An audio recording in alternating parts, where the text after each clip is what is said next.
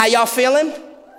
Awesome. My name's John. I'm one of the pastors here. We're in the midst of a series called Navigate. Turn to your neighbor and say, Navigate.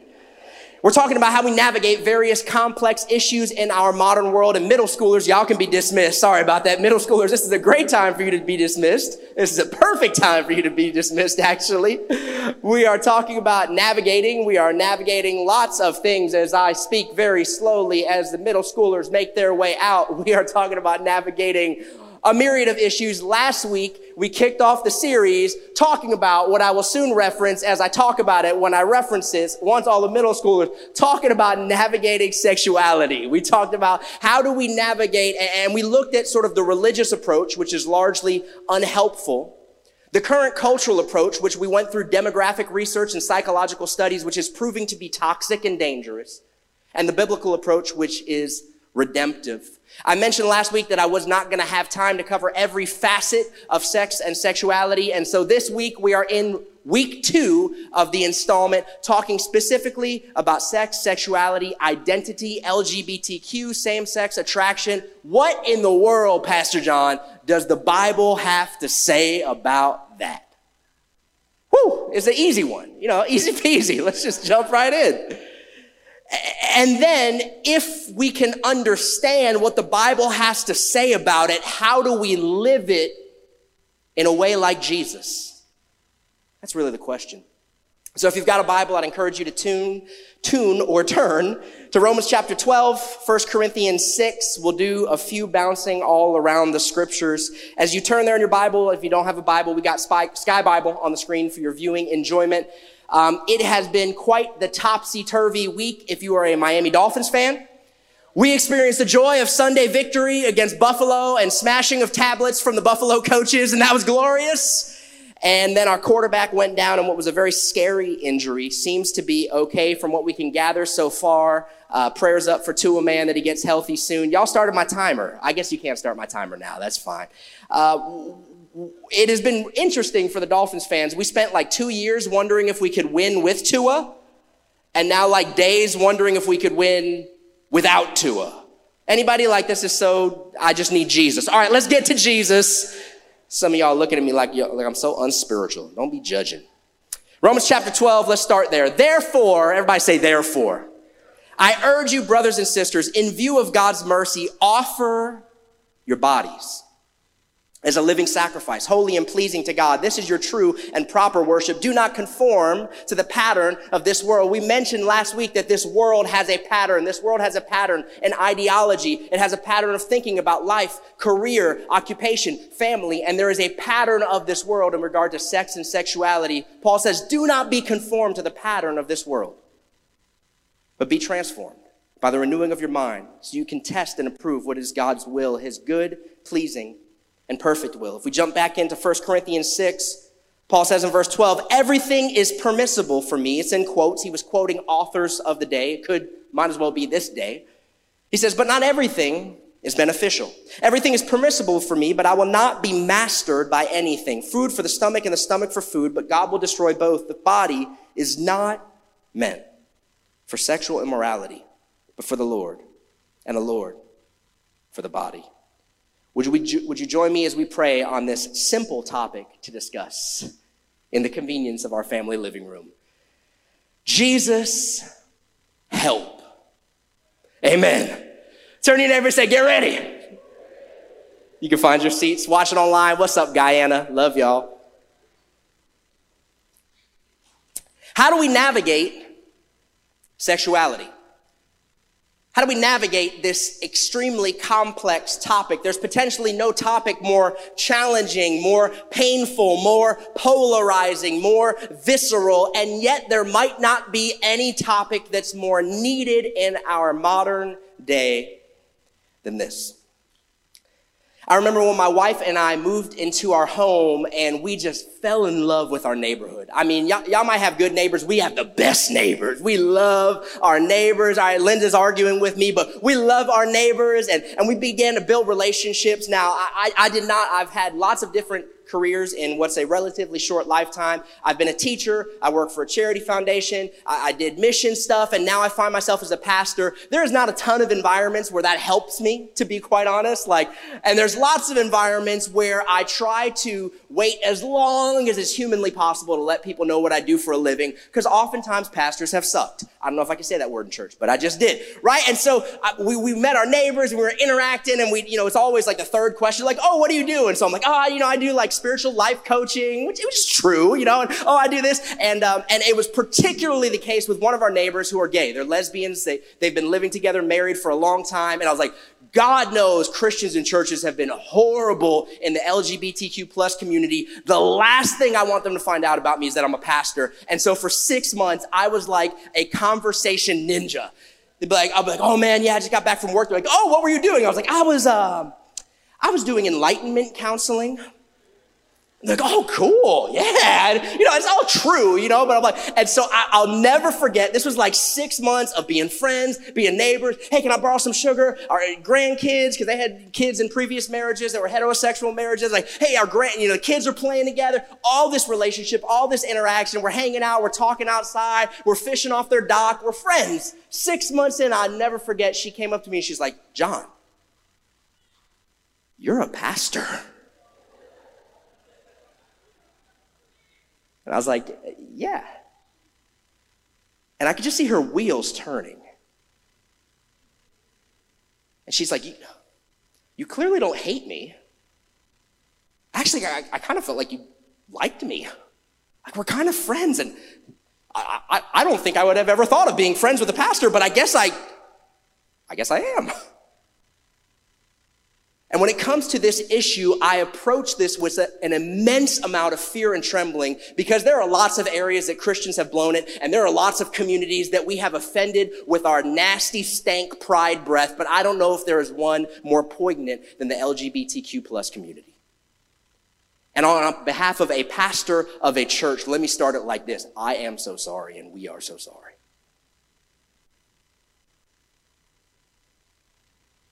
I get asked all sorts of questions as a pastor when it comes to faith and life and sexuality. And here are some of the questions I get asked in the course of a given month.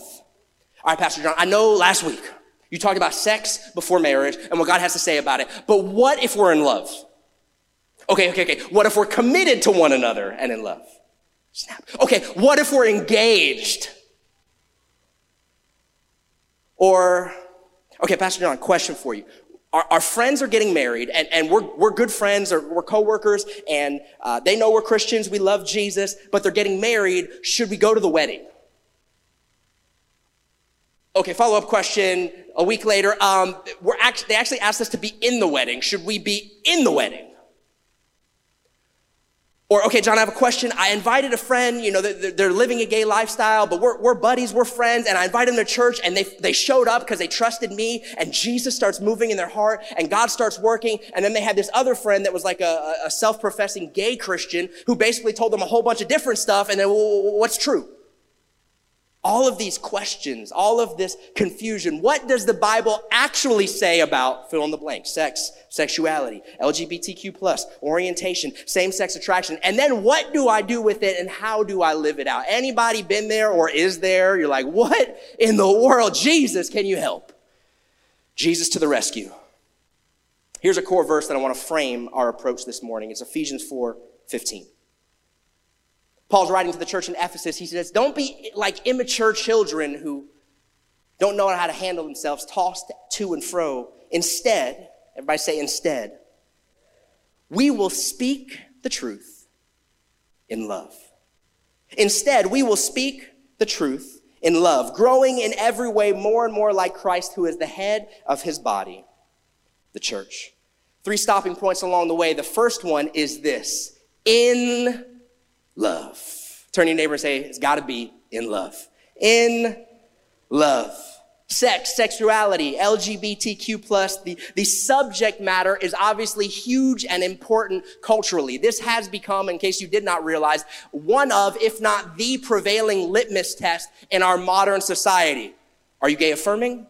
What do you, how do you think about gay marriage? Like this has become one of the issues to determine whether you are, well, a good, loving person or a hateful bigot.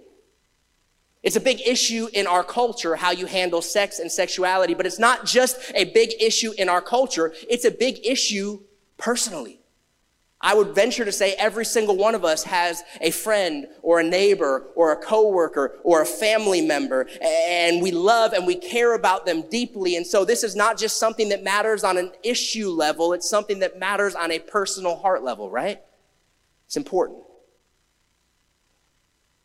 And it's heartbreaking because the church has so often handled this so important topic and subject matter so poorly.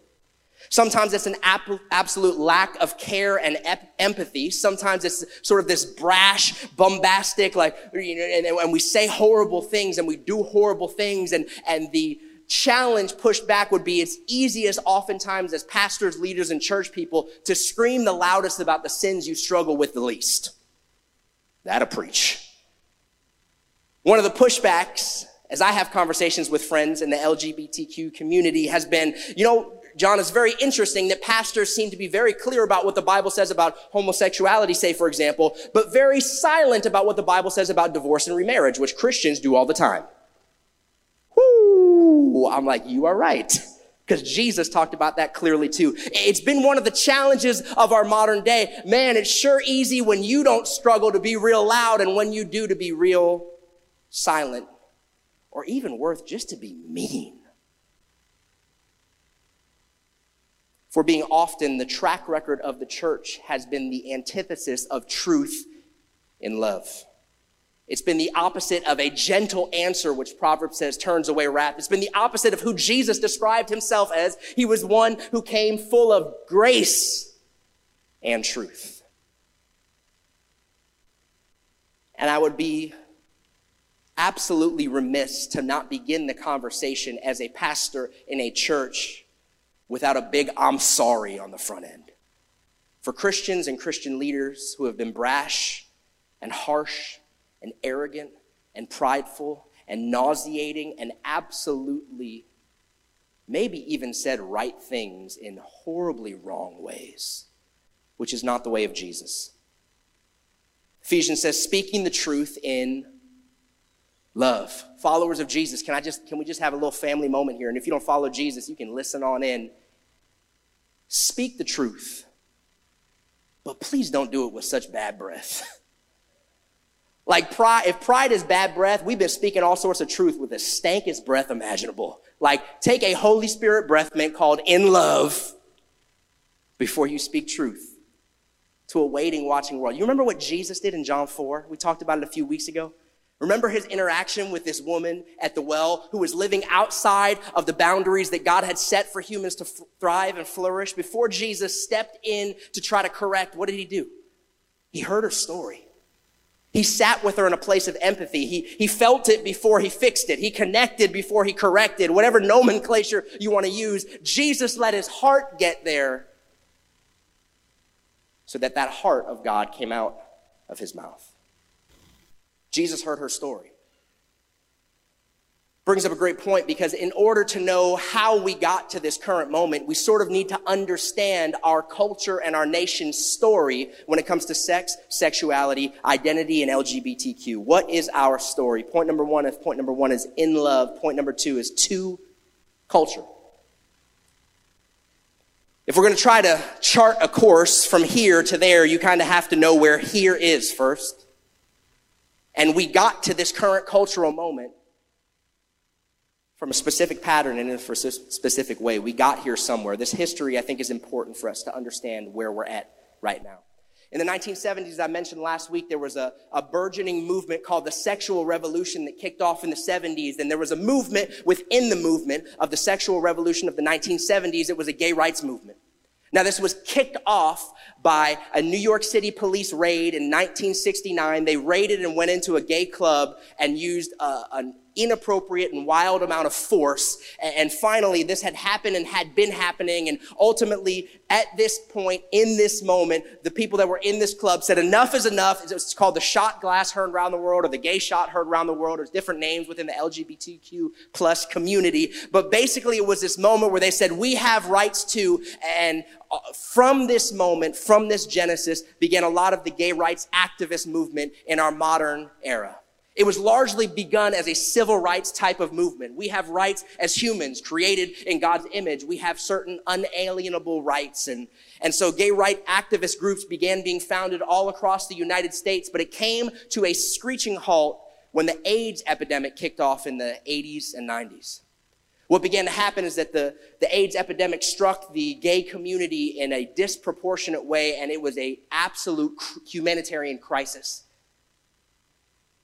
We were watching people die off in, in record numbers, and where you would hope, yet again, here we go, rearing our ugly head, where you would hope the church would step up and say, you know what? Human beings are human beings, regardless of their lifestyle choices and decisions. They are made in God's image. And where you would have hoped that the church would have stepped in with compassion, that is not by and large what the church did. The majority of the church not only was silent, they actually said things like, well, that's what you deserve. They actually said things to members of the gay community grieving the loss of friends and loved ones like, well, God hates fags. In the antithesis of truth in love, they spoke in hate and revenge. And so, what happened is that in the absence of the church coming to be his hands and feet full of mercy, grace, and love, the rest of culture filled our spots when we abdicated our responsibility. What happened is that these gay rights activists who had largely shifted into functionally survival mode, our community's dying, forget the activism, we just gotta survive. The rest of the world turned around and said, man, these, these religious people are so full of hate. We'll be, we'll come to your aid and we'll be merciful with you. And so it sparked a resurgence of activism and actually began a culture war. This is fast, this is history. This is fascinating. The LGBTQ activists rallied to a degree that they had never before, and they realized, okay, clearly the, the Christians, the religious, whatever, clearly they hate us and want to see us die, so we, they declared war, so we're at war. In the late 80s, the, what's called the Gay Manifesto came into fruition. There was a council of some 175 gay activists at the end of the 1990s who made it their mission to normalize and destigmatize a gay lifestyle, homosexuality, and punish anyone who disagrees. Now, again, you could say, well, how dare they? Well, it's what we, we, it's what Christians did to them. They realized it was war. We saw this began to come into adoption in the 90s as federal mandated courses were rolled out teaching gender is not binary. It's a spectrum related to feeling we identify with. It can change over time. It really took root in the 2000s. Here's my point. It is a humbling pill to swallow, but I need you to understand we sit in our modern cultural moment in where we stand in regard to LGBTQ and identity and same-sex attraction. We stand as disciples of a very effective culture war campaign. This has not happened in a bubble or in a vacuum, and now we got algorithms to keep us clicking. The sexual revolution, then the gay manifesto is a subset of that. It begs the same question from last week. Okay, we've got sort of two generations into this thing. How is this working for us? It really begs the question like, oh my goodness, like last week, Pastor John, are you really about to tell me like we're about to take some archaic 2,000 year old, 4,000 year old, if you want to go OT, 6,000 year old sexual ethic for our modern people? Like, give me a break. Well, if it's working great in our modern ethic, then let's leave it alone. But it's not working great. It's been a heartbreaking dive over the past several weeks. I have approached this topic with great fear and trembling because I have friends, I have neighbors, I have coworkers, I have friends that I love in the LGBTQ community and friends navigating these issues and have been dealt with in horribly unhealthy and unhelpful ways. And so I dug into to different sources. I'm, I'm looking at the Utne Reader and the Advocate and And what I came upon across all these sources is what's come to be called a crisis of mental health in the LGBTQ plus community. I'm not going to take a, ton of time on this, but what's called the psychological morbidity rates, which is basically an umbrella term for uh, anxiety and depression, is disproportionately represented in the LGBTQ community by far. Recent, recent study by the National Alliance on Mental Illness found 61% of people in the LGBTQ plus community battle depression, 45% have PTSD, 36% have an anxiety disorder. LGBTQ plus teens are six times more likely to experience symptoms of depression, twice as likely to feel suicidal, and more than four times likely to attempt suicide as opposed to heterosexual youth. Those stats don't break your heart as humans created in the image of God they should. Now, here's what's been interesting is that largely this has been sort of chalked up to this by the way this is not from like religious sources or christian sources. This is from within the gay community itself. It's a legitimate mental health crisis. And what it's largely chalked up to is well you know uh, the, the, it's because the culture is so stigmatizing or it's because of the ostracization in society. It's because the, the media coverage which might have been the case maybe you know 20 30 40 50 60 80 years ago but there was a massive shift in culture in 2010, and what has largely become, in the midst of our modern society, an overwhelmingly gay approving, LGBTQ safe community, and yet the mental health crisis only is getting worse. Do you guys see the problem there? Cultural sources are like, we don't really know what to do. Let's keep blaming the Christians, although at this point the Christians are largely, you know, irrelevant in terms of culture on the issue. So what do we do? Who has an answer? Data is coming back with a scary picture. Our current cultural approach to sexuality, whether it's hetero approach or homosexual approach, is broken. Who has the answers? God. Not John. Not the religious right. God. Number one is in love, and number two is to culture that we love and are for. Number three is to speak truth. The reality we find ourselves in is that our modern culture needs help in this area based off of the data, research, and psychological science. 1 Corinthians 6, we referenced it last week, says food is for the stomach and the stomach for food, but God will destroy them both. The body is not meant for sexual immorality, but for the Lord, and the Lord for the body. Last week we mentioned sort of in our cultural view, we view sex as appetite. Like, man, if you're, if you're thirsty, what do you got to do? You got to drink. If you're hungry, what do you got to do?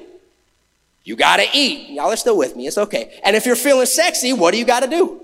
You got to have sex. Sex is an appetite in our cultural framework. And yet God says your body is not made for sexual morality. It's different from just some appetite where you feel it and then you feed it. There are multiple things throughout scripture, and we talked about them last week, that, that God has forbidden sexually.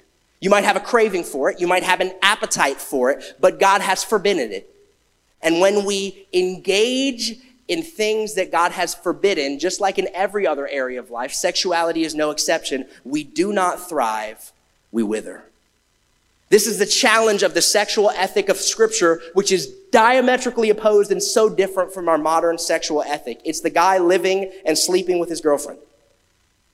It's the couple who wants to divorce without biblical grounds and just remarry and get a do-over because it's hard. It's thruples. Read an interesting article about a movement within thruples, which is basically uh, set cauterized threesomes that say, listen, we're, we're happy. This is the way life is. It's a growing sort of movement. And they're like, why can't we get married and get recognized le- legally as a civil union? This is what makes us happy and we're in love.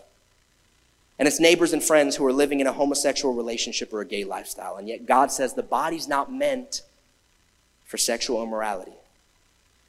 This is not God. Again, this goes back to the heart of God. This is not God trying to spoil our fun. This is not God trying to withhold. This is not God trying to be a prude and freaking out like grandma when you go to talk about sex. Like God invented the thing. He's very familiar and accustomed and oh, comfortable with it. This is God saying, I love you.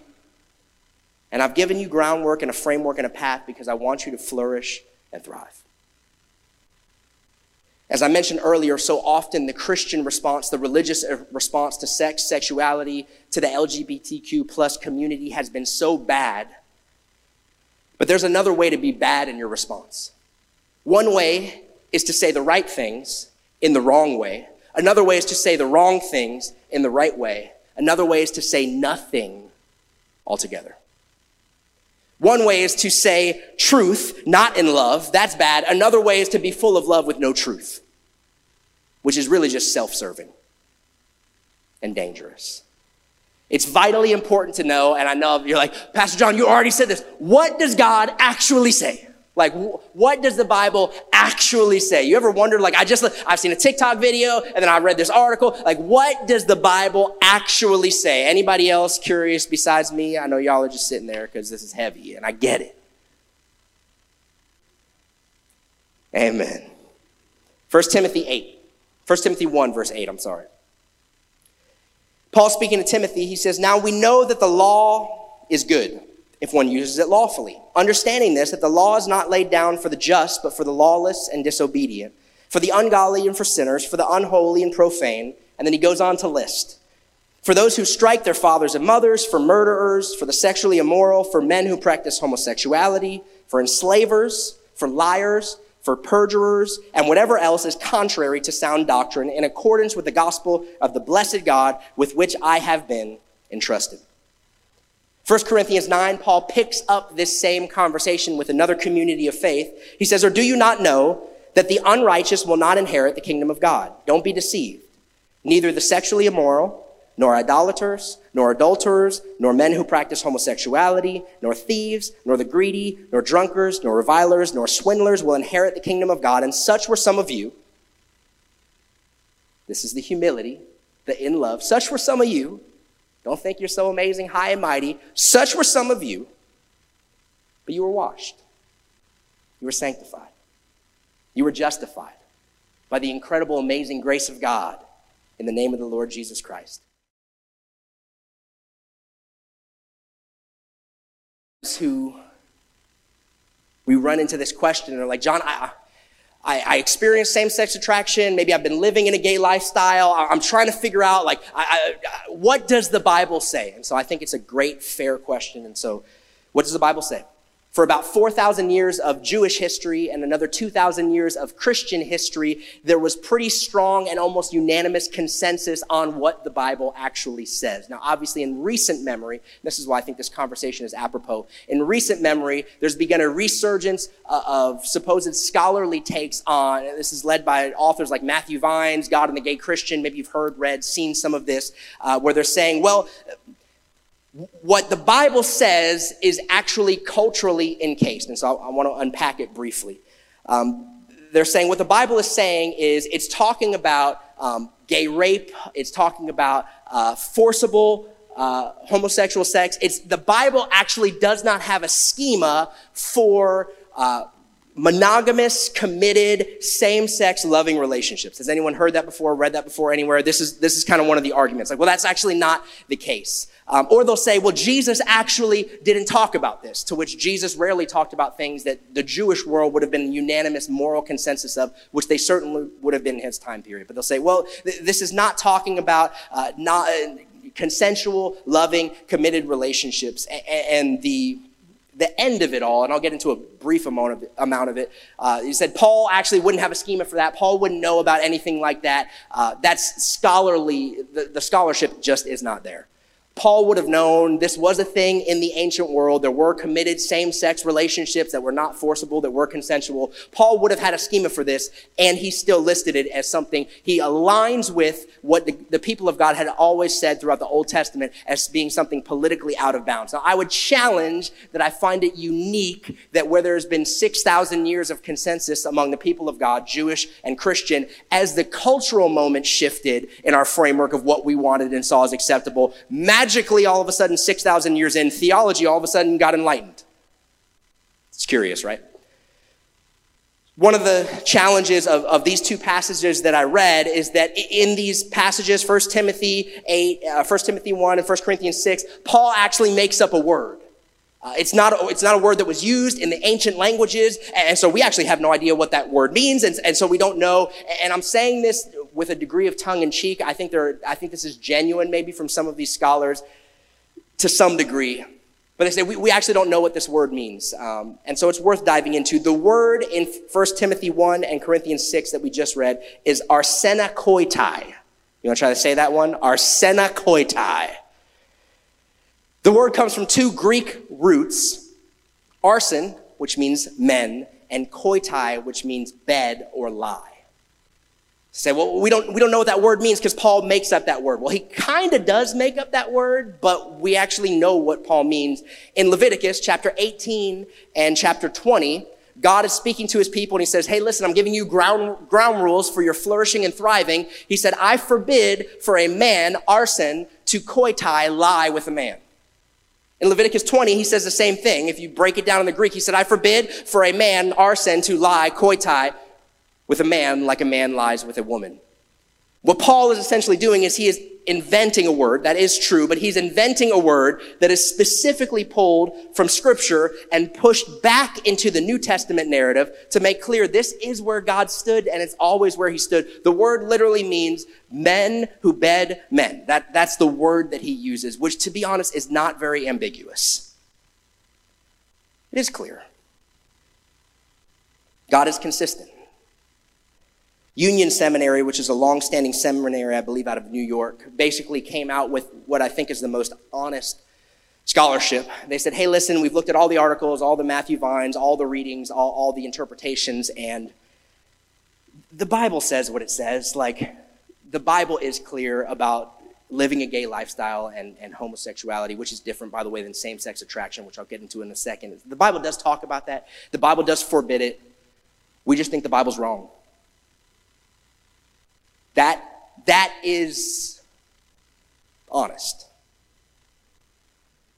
This is in Leviticus, if you're saying, well, Leviticus 18 and 20, you know, the Old Testament, we don't wear, you know, we don't forbid mixing fabrics and, and uh, kosher laws. And uh, the Leviticus 18 and 20 chapters are in the moral section of law, which is what we still uphold. We don't believe in lying or committing adultery anymore. That's because there are different sectors of Jewish law. There's civil and ceremonial, and then there's moral, which are binding and eternal, and that is where this is located.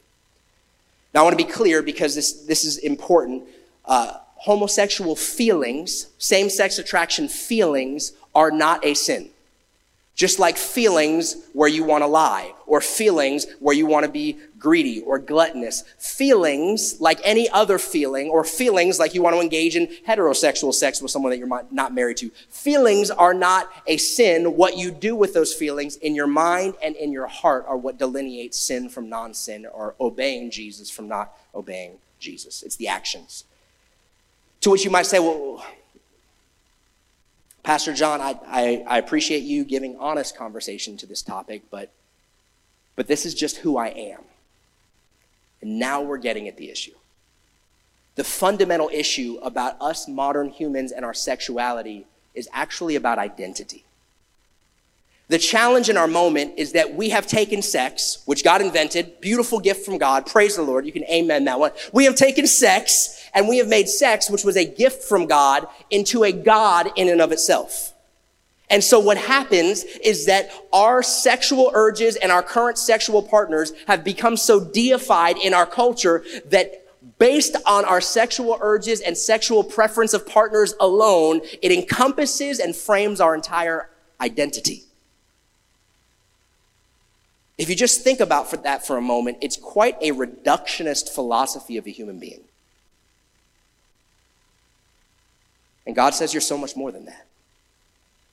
This is not God cramping our style and trying to reduce us. This is God trying to expand our thinking on ourselves. God says you're a beautiful son or daughter. You're fearfully and wonderfully made. You have destiny and purpose and good works in advance, and you are not reduced to a ball of hormones and sexual urges.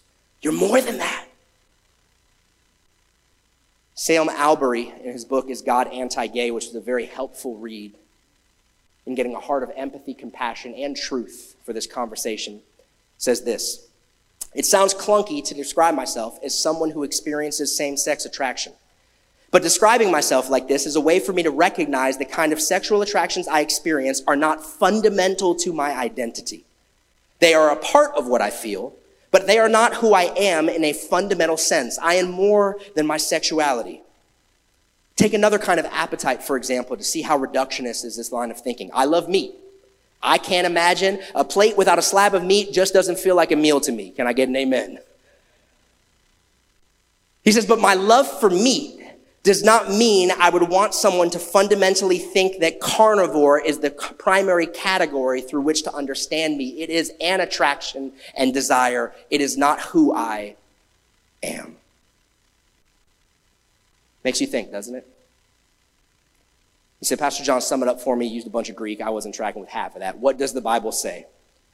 Number one, the Bible is clear and consistent that God forbids homosexual activity just like he forbids adultery, incest, and any sex outside of marriage. The sexual ethic of Scripture, to quote C.S. Lewis from last week, is monogamy and commitment inside of the covenant of marriage or else total abstinence. That is the sexual ethic of Scripture, echoed throughout the Old and New Testament consistently. Number two, he does so because it violates his image. In Genesis, he says he created them in male and female. Sex is not just about sex, it's pointing to God.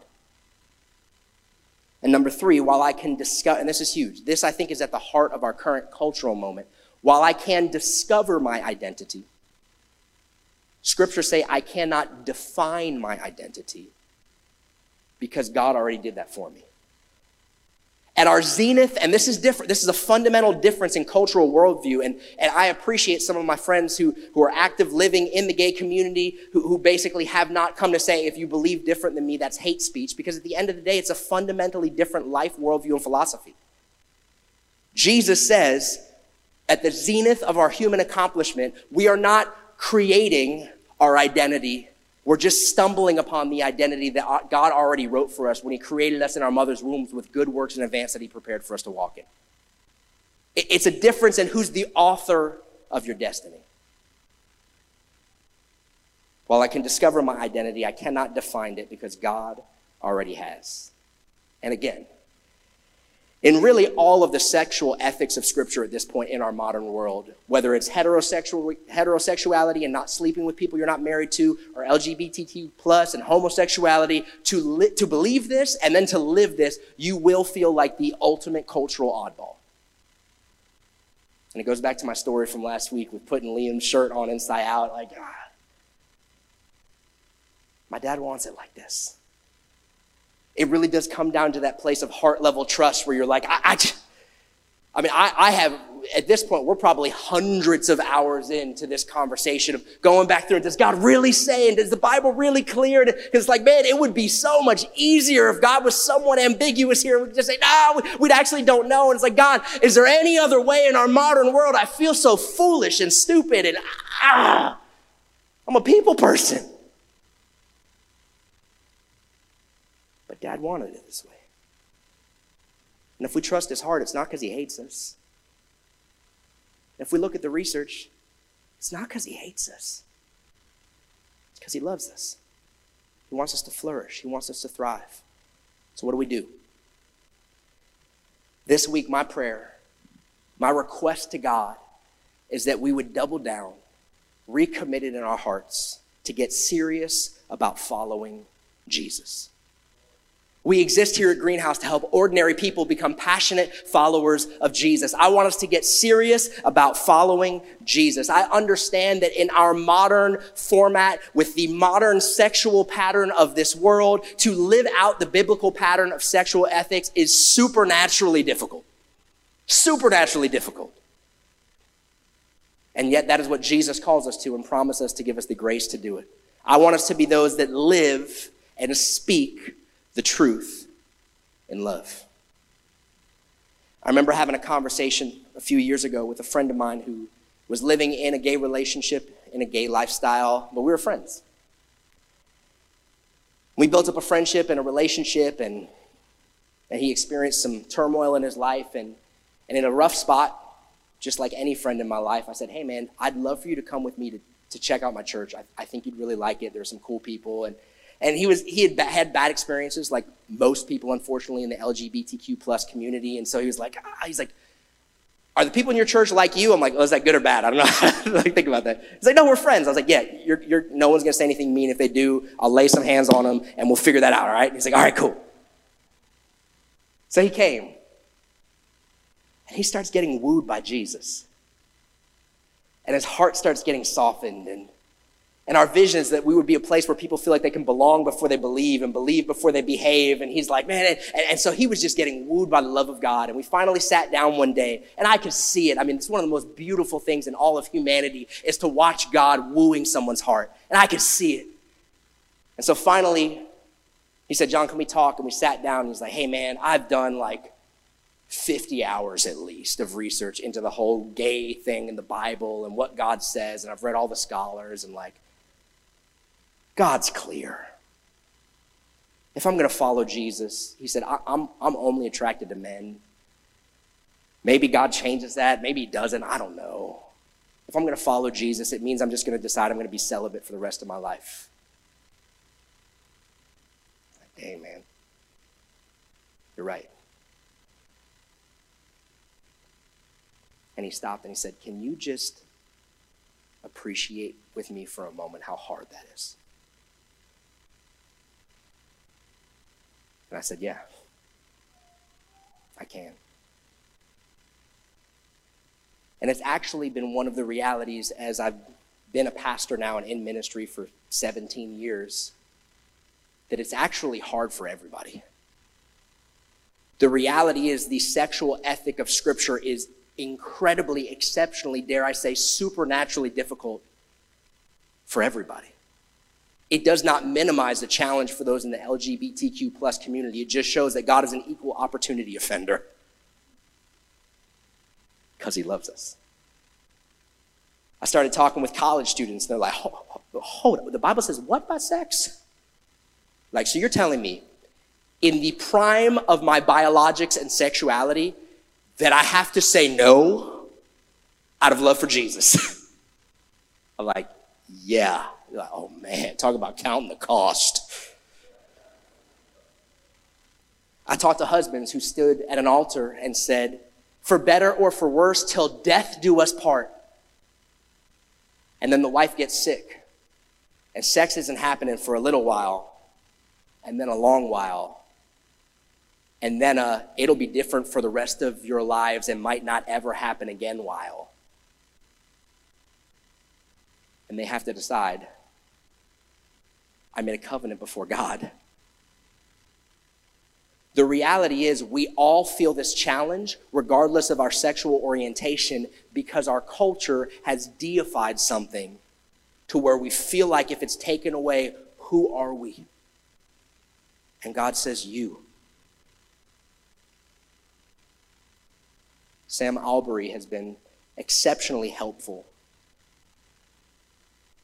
in looking at all of this. He references Mark 8:34. It's one of my favorite verses. Jesus had this fan club growing, ever growing. And they're all around one time and they're like excited to follow. And Jesus turns to the crowd and does the worst leadership move imaginable, unless you really care about people deeply.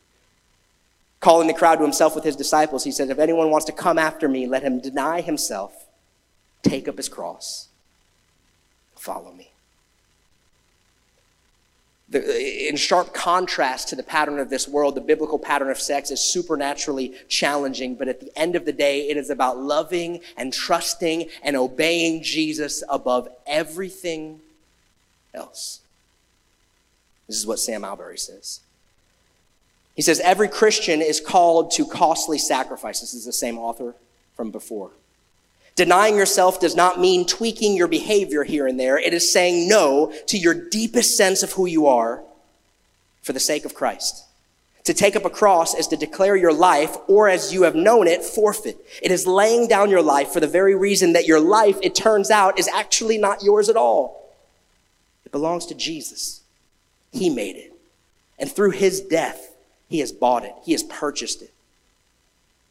He continues, ever since I have been open about my own experiences of homosexuality, a number of Christians, well intentioned, have come to me saying something like, man, the gospel must be harder for you than it is for me.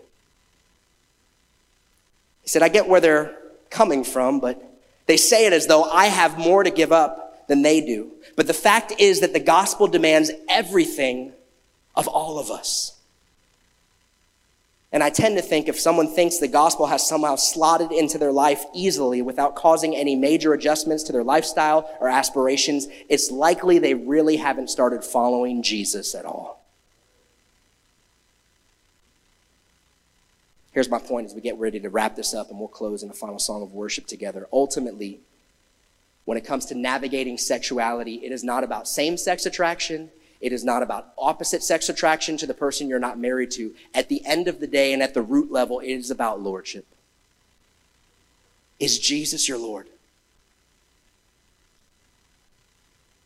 I thought this week about Peter. In John chapter 6, Peter has this moment where Jesus is teaching to the crowd and he's teaching to the masses and, and he lays out what have been a very unpopular, hard to swallow cultural challenge and people start walking away. And you see the disappointment in Peter's eyes as he realizes, man, Peter, Simon, he was a zealot. This was this religious group that was basically like, Messiah's gonna come, kick out the oppressors, and we're gonna be the, the head honchos. Like, we're gonna be the ones with the clout. We're gonna be the ones in charge. We're gonna be the ones with authority. And then Jesus drops this wildly unpopular cultural bomb in John 6, and all of the clout disappears, and all of the followers go scrambling, and Peter's realizing the disappointment of, man, I thought following Jesus would get me in with the in crowd, and now I'm realizing I will not be very popular if I follow this guy. And Jesus, as the incredibly kind, tender, compassionate leader that he is, he turns to Peter, and in the midst of this mass exodus of his followers who are followers no more, he says, Hey, Peter, you, you can go too if you want. Perfect timing.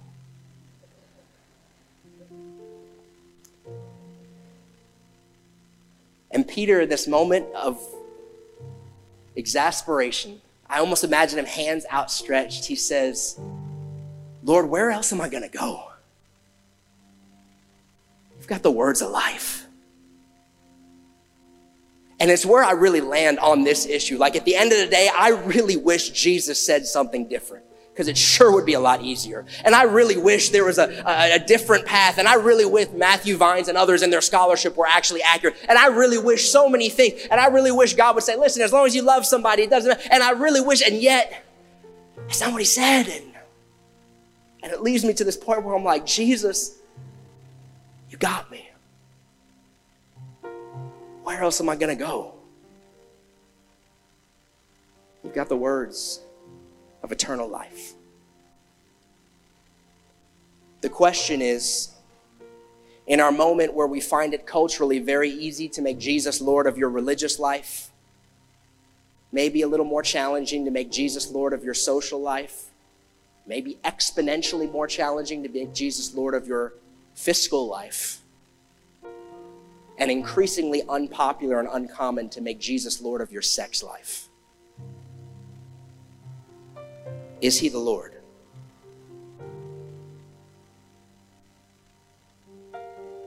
If you made a covenant before God in marriage and you're tempted to break it because things are hard, He's the Lord. If you experience same sex attraction and you're like, man, I've just been fighting for so long, and I'm like, God, sure, change, change my heart, change my desires, and it hasn't happened. And I'm like, does this mean that I'm just, I'm not gonna be without someone to love for the rest of my life? No. It means you get Him. And you sit with brothers and sisters who grieve with you at the challenge of your earthly moment while you await a heaven reality, heavenly reality that's far better. Is He the Lord? Why don't you join me? Let's pray. Jesus, this topic is challenging and it's sobering, and yet you are indeed the equal opportunity offender. Lord, my prayer for those in this room, for those watching online, for those over there in Guyana, is that we would recommit in our heart of hearts to do exactly what you called disciples to back then, right now. to commit or recommit, to, des- to deny ourselves, take up our cross, and follow you.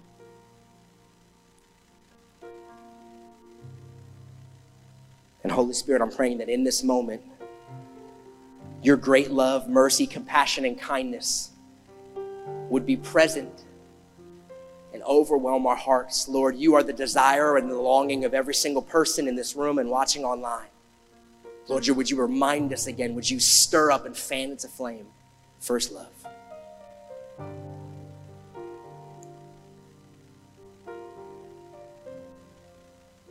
If you're here in the room, you can stand to your feet. If I could get some of our prayer partners to line the front here. I want to invite us to, to close our time together in a moment of corporate surrender. We'll have our prayer partners up here. If you'd like to pray with them, you're welcome to do that. If you'd like to just kneel at the front in a, in a posture of surrender and humility and say, Jesus, I, I trust you. I need you. It could be something in this area. It could be something in any other area of life that was prompted from this conversation. But if you're here and you are struggling to find Jesus, struggling to follow Jesus, we'd love to pray with you, encourage you, commit to walk the journey with you. And I'm praying that His love would wash over you as we close out our time together in worship.